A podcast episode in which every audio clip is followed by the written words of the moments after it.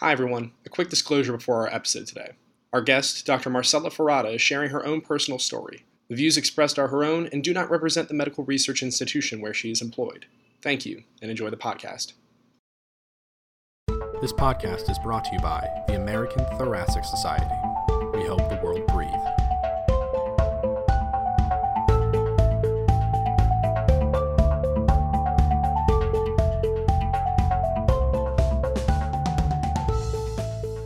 Hi, everyone. This is Dr. Greg Tino from the University of Pennsylvania in Philadelphia, and I'm the podcast editor for the Annals of the American Thoracic Society.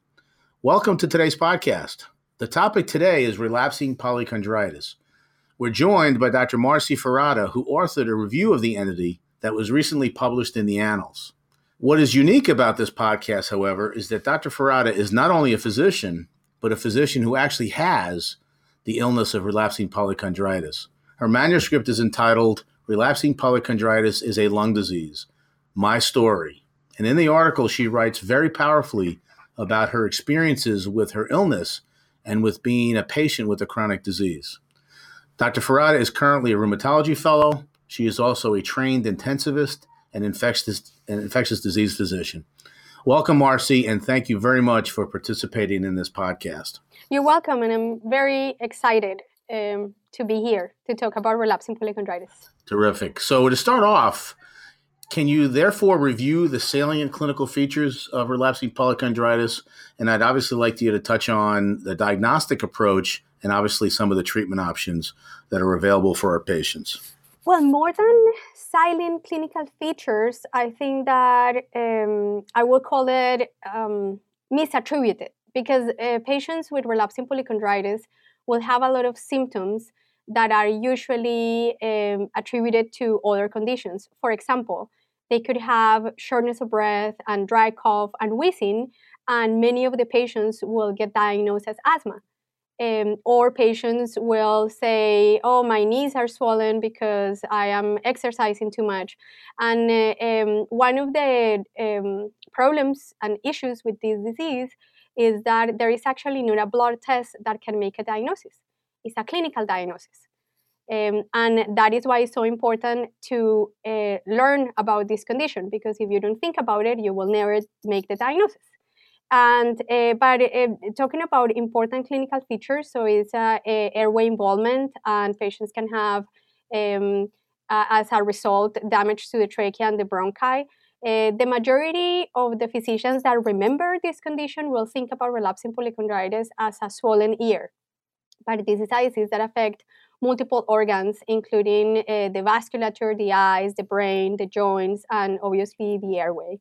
Um, so, to diagnose relapsing polychondritis, uh, there are uh, diagnosis criteria that is from the 1970s and um, you need to have three out of six um, to, of the following organ involvement. So you need to have arthralgias or arthritis that are not erosive, eye inflammation, meaning scleritis or episcleritis, inflammation of the ears, but they call it chondritis. The interesting thing is that there is no definition of what is chondritis. Is it redness? Is it pain? Is it damage? Patients, uh, as a part of the diagnosis criteria, is also um, chondritis of the airway and uh, inner ear inflammation. And then if you have a three out of six, then you have the diagnosis of relapsing polychondritis. And there is a modified criteria called the uh, Damiani's criteria, also from the 70s, and that includes the first diagnosis criteria called McAdams, uh, plus responsive to uh, treatment response to dapsone and corticosteroids or biopsy proven. Now, the biopsy to um, to use a biopsy to make a diagnosis of relapsing polychondritis, I think that in some instances could be a little bit problematic uh, because the biopsy could be negative and the patients can still have the disease uh, or uh, the biopsy could be very unspecific. And not only that, but in a patient that is having already inflammation in a cartilaginous structure, creating trauma to that area can, in some instances, make them flare from the disease. Uh, in terms of treatment, um, there is no FDA drug that has been approved to treat relapsing polychondritis. There is no treatment algorithms. and uh, patients acutely uh, should receive corticosteroids to treat the inflammation uh, very fast and there is multiple options of treatment uh, including biologics including including uh, DMARDs and medications that are not immunosuppressants depending on the disease severity and organ involvement. So how much do we know about the pathogenesis marcy? Very little. Very little. Everything is based on case reports. So if you when i when i first was diagnosed uh, the first thing that i did was to go and read. I basically when i was not able to come to work and i was at home sick the only thing that i did was read about relapsing polychondritis for six months it's the only thing that i did the whole day. It was the only thing That, so i read so when i was first diagnosed and i was told that it was this was rare and there was no um, articles and i found oh but there is like 1500 their their majority are case reports. So it's very difficult to make a conclusion on uh, one single patient. Now, there are uh, a few uh, cases uh, where they have evaluated different antibodies and they have been positive in like 22 or 20 patients. And uh, that's why people believe that this disease is autoimmune. Uh, but to be honest with you, I don't think that we have a clear understanding of what is the mechanism. Is it um, the inflammation coming directly from the cartilage, or is are the T cells that are getting crazy because they're dis- dysregulated and then go and attack uh, the the cartilage? And so we, we don't have a, a clear understanding, and the patients are very different. I honestly believe that this is more than one disease because you see patients that have isolated subglottic stenosis, and then you see patients that have a visual inflammation of the ears and the nose and inflammatory markers that are elevated. And then you see patients that they complain of, of significant ear pain and nose pain, but you can see it and they don't have inflammatory markers. Those are the patients that are the hardest to diagnose. So it sounds like it's a syndrome with with a variety of different phenotypes. Is that is that do you agree with that? Yeah, I, I agree. I think that um, that's why the diagnosis is based on a pattern recognition, mm-hmm. right? Do you have, if, it, depending on, on where do they have the inflammation, but I think that this disease has different subgroups. And, and for pulmonologists, for example, there is a subgroup of patients that have a particularly airway involvement. So they will just have significant inflammation on the airway and very minimal involvement of other organs. So, you know, Marcy, you wrote so eloquently about how your illness evolved and how you ultimately came to a diagnosis. So, can you retell your story for us? Sure. So I yeah I, I, I, talk about it there a little bit, but I, I yeah I, I was sick for for many years, and then and again I was like as a physician you you will never want to think that you have a problem, but you know that you have a problem because you know your body very well. But it's very easy to rationalize right? So I was like, oh, I'm having knee swelling is because I run a half marathon. But if you think about it, somebody that weighs like 40 kilos or 45 kilos eh, that is in shape, why would I be having knee swelling? It doesn't make any sense. And then I had syncopal episodes and I had uh, joint pains, but they were, at the time, they were not swollen. And then I, I remember people telling me uh, if I was drinking alcohol at work because my nose looked red but it wasn't painful at that time. Uh, so I had these symptoms intermittently, and, and there were there were periods of time that I felt very sick, that uh, very fatigued and and just unwell. And when I had the syncopal episodes, particularly, uh, I went to see physicians, and all my blood tests was normal. So I was thinking maybe I'm just imagining all of this because I cannot really see it. And then um, and I had episodes of uh, dysphonia and I, I saw an ENT and everything looked fine. So I was like, okay, maybe I'm just I'm talking too much. And then uh, after I had, yeah, I mean, it's like you're like, and then, well, I, I run a half marathon being sick because I was like, okay, I'm just going to push through it. And then um, drinking Tylenol and naproxen and energy drinks. So I knew all the energy drinks. Uh, and I was able to function uh, with very high like people always think that, I, that, that i'm hyper. I used to be hyper. I, am not as hyper anymore uh, but i was able to function being very sick and nobody nobody will could tell that i was having pain because i will never complain of it. Uh, and um, and then after i had my baby i um, i lost the weight very quickly And I was like, oh, this is great. I lost all the baby weight. But I think that that was a sign of the disease that I didn't know because I also had night sweats. But I was like, oh, it's because it's the summer, so I'm just hot. And then and then I start coughing. And then the cough, I thought, well, maybe I'm just having like an upper respiratory infection. But then the, the cough became like very um, debilitating up to a point that I could not sleep at night because of the cough. And it was a dry cough, and uh, and then I couldn't breathe. So I felt that it, it's just a very weird feeling. It's like you're feeling that um, that you cannot excel completely, and then I will go and get an X-ray, and everything look normal just hyperinflated but normal until I coughed so much that I broke a rib. So I was like, okay, this is a problem. You know, I just can't live like this. So I went to see a pulmonologist and then they did pulmonary function test and they said, okay, and I was wheezing at that time. So they said, okay, uh, I think you have asthma. And they gave me 60 milligrams of prednisone for three days and or for five days. And I was like, this is amazing. I'm human on the 60 milligrams of prednisone. This is great. Uh, the cough went away. I can breathe. I feel great. And then um, once the the effect of the steroids uh, wore off, then I start having symptoms again. So I basically started taking steroids um, to treat my symptoms, uh, and then uh, until I just got up to a point that I just needed too much steroids to treat my symptoms and uh, and that was right before I was attending in the ICU. Um, like right, I think that I started doing the steroids the day that I graduated, and I remember this uh, very much that day. The day that I graduated from my infectious diseases fellowship, I could not breathe. I was like, okay, this is a, I just can't, and it's a horrible feeling. I mean, when patients tell you that they they feel short of breath, just take it seriously. It's, it's just horrible. Uh, because you you feel like drowning literally so I decided that going to the emergency room was not going to be helpful. And, and I just, and then they told me I had asthma and I had responded to it. So I just started taking steroids. And then uh, when I tried to come down on the steroids, then I started having more symptoms. So I had costochondritis, which is extremely painful, and then swelling on my knees.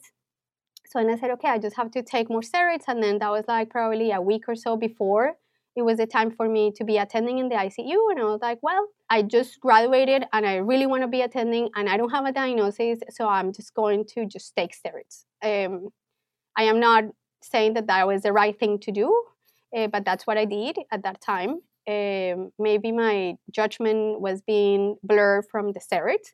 Uh, but uh, but then I did my time as an as an in the ICU, and then everything was great. It was amazing. I loved it. And after that, I said, okay, I need to really look for somebody to help me because this is not sustainable. Uh, and that is when I went to see an amazing rheumatologist. His, his name is James Katz, and, and he diagnosed me. And, and then after that, it has been a rocky, rocky road. So we'll come back to how your illness has evolved and how it's impacted your life and your career. But a couple of things. After I read your story, the first thing I thought was, have I missed a diagnosis in my own career? Um, so, which of your symptoms was the most critical warning signal of of the relapsing polychondritis, especially um, given the prominent respiratory uh, involvement that you had?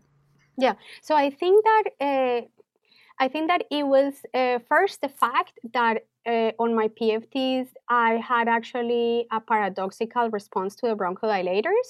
So I, I think that uh, if you have a patient that you think that they have asthma but they're not responding properly to the dilators, even though they're wheezing, you should consider another diagnosis. Uh, and um, and I just think that uh, the history of having voice changes, we actually did a, a, study that, that we published in December where we found that voice changes, dysphonia, aphonia, anterior neck pain were symptoms uh, early uh, early on in patients that were going to develop respiratory symptoms. So I think that a cough and shortness of breath and a, a person that doesn't fit the typical diagnosis of asthma, you should think about an alternative diagnosis, including relapsing polychondritis. Fair enough. And how about you describe uh, very, very um, well the sensation that someone was cutting your throat with a knife, sort of the, the neck pain. How about that? That that certainly is an unusual symptom and, and certainly would be hard to tie in with a diagnosis of asthma. How about that?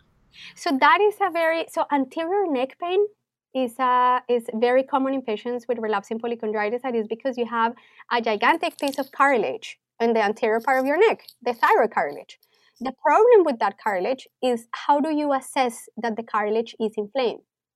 You can't because if you do direct laryngoscopy, you're not going to see it. So um, patients that complain of anterior neck pain and the other symptom that they have is a choking sensation. So because I think that the, the epiglottis also gets swollen, so difficulty swallowing or feeling that they have something stuck on their throat or a choking sensation, that would be also a, a symptom to keep in mind for relapsing polychondritis. And uh, the, the cutting throat pain, I believe that that was probably epiglottitis that happened later on uh, after I had the diagnosis. So you describe your treatment with prednisone and you said it was terrible. So what is it really like to take high dose steroids and what are the most impactful side effects? I mean, we obviously, as internists and as specialists, we use corticosteroids so often and, and we certainly educate our patients about the classic side effects. In your case, what was the most bothersome thing to you, Marcy? Well, is is to be honest with you, is is a is an amazing drug when you're inflamed. So when you're so sick and you're inflamed and you take it, you feel great because the inflammation is being taken care of. But when you take it for a prolonged period of time, is uh, the like the central obesity. I mean, these things are not only cosmetic; they are very uncomfortable. So the central obesity is extremely com- uncomfortable and it makes you bloated, and the hump is extremely, extremely uncomfortable. It, and then, and then I'm, I'm saying on, on, the manuscript there is special pillows that you could give your patients or advise your patients to use that have a hole in the middle and that can help you sleep better.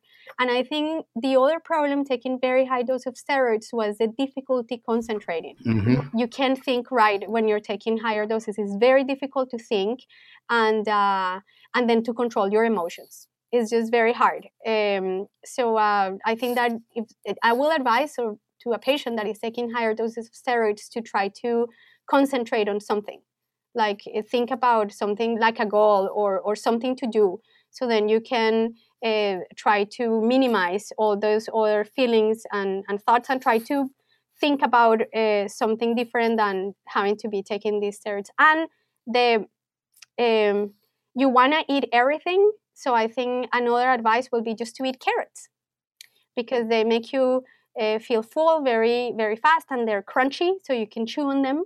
And it's more like the sensation of chewing that you need to go through when you're having steroids, that you just want to chew on something. Now, that I've never heard. And uh, I think I will incorporate that moving forward. That's very interesting. Uh, Marcy, as physicians, we tend to self treat and so, what have you learned about the potential consequences of doing that? It is, you know, I think that many physicians have done it because it's the easiest thing to do. Right? You think that you know, right? You're like, oh, I went to medical school, I'm a doctor, I did internal medicine, I know it all, and I am just going to treat myself. I don't think that that is a good idea because, first of all, you cannot examine yourself properly. And believe me, I tried. You can't you cannot listen to your lungs properly. You, it's not humanly possible. So, starting with that, you're going to miss things because you cannot do a proper physical exam. I mean, how do you do a neurological exam on yourself? You can't. So, then uh, the other problem is that I think that you're going to miss things not only because you cannot examine yourself, but because you're going to be biased based on your symptoms and you're going to um, put yourself at risk if you don't have somebody uh, to examine you and treat you. Now, of course, we always want uh, the patient, and as, as and as physicians, you want to be part of the decision making, and you don't want somebody to tell you what to do. You want to be part of the discussion and make a decision together. But you need somebody that is going to give you the options of treatment. Uh, and most of the times, probably or maybe the disease that you have is not something uh, that that you know about because you probably didn't train on right? I was having respiratory symptoms and i wasn't a pulmonologist right? I am going to be a rheumatologist but i wasn't a rheumatologist. So i think it's important to have somebody uh, to treat you and don't treat yourself. Agree wholeheartedly. Marcy what's the most important lesson that having a chronic illness has taught you? Many many lessons. It has made me a better person I think that when you're sick uh, and you have to go through all of these situations, uh, you're more, uh, or at least I am, I am more tolerant. I think that I was a little bit intolerant of many things, and and I was judgmental, and and I learned how to not to do that because you never know what people are going through, right? Absolutely. And I also, um, I think I'm a better physician uh, because I'm more uh, compassionate and I have an understanding of, of what does it mean, you know, when you when when, when you have a disease and and you, so I learned a lot of things. But having a chronic disease is a uh, it, it makes you see life differently. Uh, to me, I think that I, I have changed my priorities. I think that I was very work driven and now I have other priorities and and there are other things that things that used to bother me a lot they don't bother me anymore because it, they're not important anymore. It certainly teaches you to prioritize, doesn't it? Absolutely. So I just want to follow up on something you said about, and that is how your personal experience as a patient has affected how you doctor and your role as a physician. So you, you commented that you're less judgmental. Any other any other impact on how you approach your patients now as a rheumatologist? Well, yeah, I'm, I'm more compassionate and I am more careful in how I communicate with the patients because I know what does it mean when you hear things from a physician.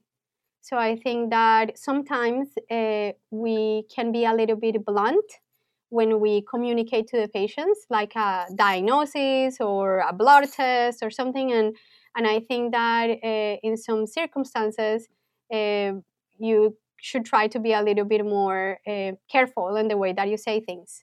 So yours is is a story of physician as patient, and obviously, at some point in our lives and careers, we will be patients uh, as well. So, what message would you like to deliver to our colleagues about how they interact with with their with their patients? You mentioned about being more compassionate, maybe softening the message while at the same time continuing to be forthcoming about the diagnosis. Anything else? I think that it's very important for physicians to listen to the patients uh, because I um, I think that sometimes the physicians are listening but not really listening, and I think that taking the uh, complaints of the patients seriously, uh, because I, the majority of patients that are going to go and see a physician is because they're really having a problem. It's not because they are imagining things. I I, I felt uh, in some instances in my interactions with other physicians that that they were making me feel that I was imagining things, right? So I think that uh, listening to your patient about their complaints that they have because they are real. And the other um, thing that I've learned is that try not to be biased. That is very difficult because we are humans. But um, we have learned that many patients with relapsing polychondritis have been diagnosed with other conditions that can make physicians be biased towards trying to uh, make the patients feel that they're imagining things like anxiety, depression, fibromyalgia, and then the patient is anxious because they can't breathe, right? So I think that that is important to try to listen to the patient. A very, very important message. I, again, I couldn't agree with you more. Marcy, what's been the impact of your illness on your family? It, well, it's, it's very hard. I mean, we adjusted to it, uh, but my I think that it's harder for the people that love you to see you sick than for the person that is sick to go through the disease because they cannot do anything to help you. They can just be there for you, but there is nothing they can do to help you.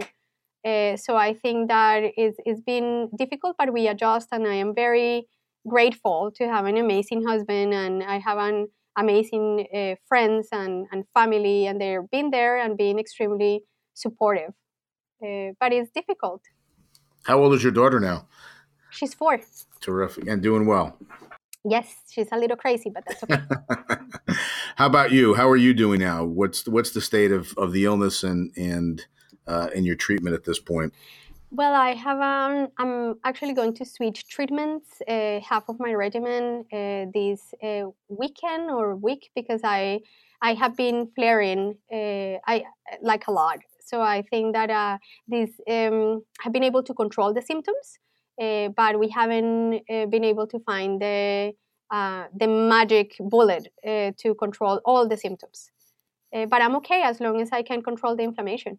Well, I certainly wish you the best. Um, are you currently caring for patients with relapsing polychondritis as a rheumatology fellow? Yes, yes. I've seen many patients with relapsing polychondritis. And what are your career plans after fellowship, Marcy?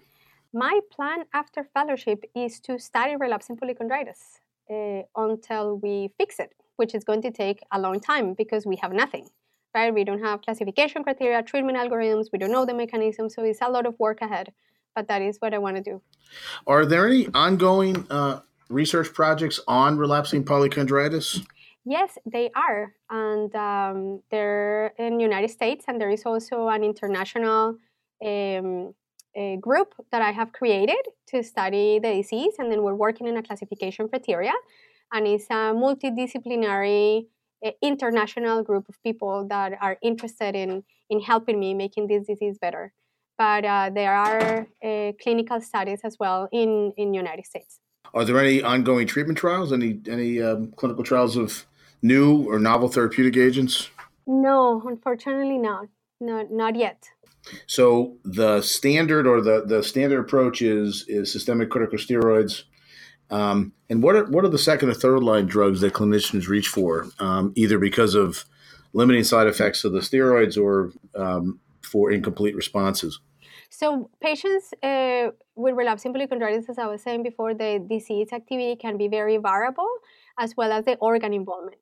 So for patients that have airway uh, involvement, they should have uh, higher doses of steroids to treat the disease. And when a patient doesn't respond to, for example, 60 milligrams, it may be that they need a little bit more. Uh, of the steroids to be able to control the inflammation. In terms of other treatments, it's very variable and is physician dependent. Uh, what it has been recommended in the past and kind of like the classical treatment will be to give cyclophosphamide for somebody that has um, airway inflammation or is not responding to very high doses of steroids. But right now, there are multiple other options other than cyclophosphamide. Plus, in some instances, cyclophosphamide uh, could not work for the disease. Um, so TNF inhibitors, uh, they work uh, approximately 50% of the time, and this is based on uh, the literature. There is about 43 case reports available. Uh, and uh, tocilizumab, which is an anti-IL-6 inhibitor, um, has worked in about 14, 14 cases uh, in the literature, and but these are case reports, so we don't know what happened afterwards. Methotrexate also works for mild disease, um, and uh, and other agents uh, can include um, uh, azathioprine, but we don't have a clear understanding if it works, and mycophenolate, which we don't know if it works either. Um, but what is available in the t- literature in terms of biologics, I will think a TNF inhibitor and uh, tocilizumab uh, would be agents that, that can be considered to treat this disease. Rituximab, uh, based on what is available in the literature and the patients that I have seen, has not worked for relapsing polychondritis. So this is a French study that included nine patients who received rituximab and, and they didn't really had a response to it. Uh, and that is basically uh, what what we're uh, what is available to give to the patients. So we, as with many of the diseases that rheumatologists treat and certainly pulmonologists treat, um, we need we really need some some um, evidence based prospective trials. It's a rare disease, as you mentioned. The incidence is is what? So I don't think that I don't think that this is as rare as people think it is. I think that this disease is just not being diagnosed. And there is no current data on, on the incidence in relapsing polychondritis in the United States. The data that is available is from 1986, and this was done at Mayo by uh, Clement Michet, and that included 112 patients, and they calculated that the incidence was 3.5 cases per million. But again, this is from 1986. So I think that, uh, and I can tell you that there are more patients, really, really more patients that, that than what we think they are. So, given your focus on relapsing polychondritis as you've gone through your training, how many people do you take care of? I have seen 63 patients with relapsing polychondritis. Wow. So you're very well positioned. That's that's a, again a fairly sizable case series. Um, so you are very well positioned to really make an impact. Um, on these patients moving forward. So um, I think uh, I think certainly turning your own personal experience into into a, a, set of expertise that would lead hopefully to, to better outcomes for other folks uh, really is uh, is an amazing opportunity that you have in your career. So um, do you have any other main take home points for our clinician colleagues that you want to leave them about relapsing polychondritis, Marcy? Yes, so I think that um, relapsing polychondritis is a systemic disease and it's not only involving the ear of the nose. And you don't need to see a cauliflower ear or a saddle nose to make a diagnosis. Actually, that's late. You should not see that if, if, because patients should be diagnosed earlier, and you should not see have to see tracheomalacia to make the diagnosis. And um, relapsing polychondritis can affect the airway very frequently, more frequently than we think. And there is a subgroup of patients that tend to have mainly airway involvement. So having that in your differential as a pulmonologist, I think that is very important. And so, so cough, dyspnea, a failure of response for typical treatments for asthma and and pain, right. as we discussed. Those are those are the, some of the some of the symptoms that should at least um, raise the possibility in, in in challenging patients. Yes. Um, is that is that a fair summary? Yes, and I think that in, in those cases, the uh, the most important thing will be to go back and ask questions about other organs that could have been involved because the organs can be involved at different time points. Marcy, any last thoughts or comments? I'm just very thankful that uh, you allow me to do this, and I think I hope that people will think about relapsing polychondritis when they see patients that do not fit the, the, the typical clinical uh, presentation of asthma. Well, actually, I think Marcy, you're the one who who deserves uh, thanks and, and, admiration, and I really do uh, admire the courage you had to to really share your personal story. Uh, it's not something that many of us are comfortable doing, uh, but I think certainly your experience um, certainly has taught me about at least to have this on my differential diagnosis and to think about it when I, when I see a challenging patient. Uh, and really, I think the way that this your own illness has motivated you uh, to dedicate your career to studying these patients and to make a contribution. Um, um, I wish you the best of luck, um, both professionally uh, and personally. So, thank you very, very much for joining uh, the podcast. And for our audience, I hope that you found today's discussion as really stimulating. Uh, as and as informative as I have. And until next time, this is Dr. Greg Tino, podcast editor for the Annals of the ATS. Thank you all for joining in.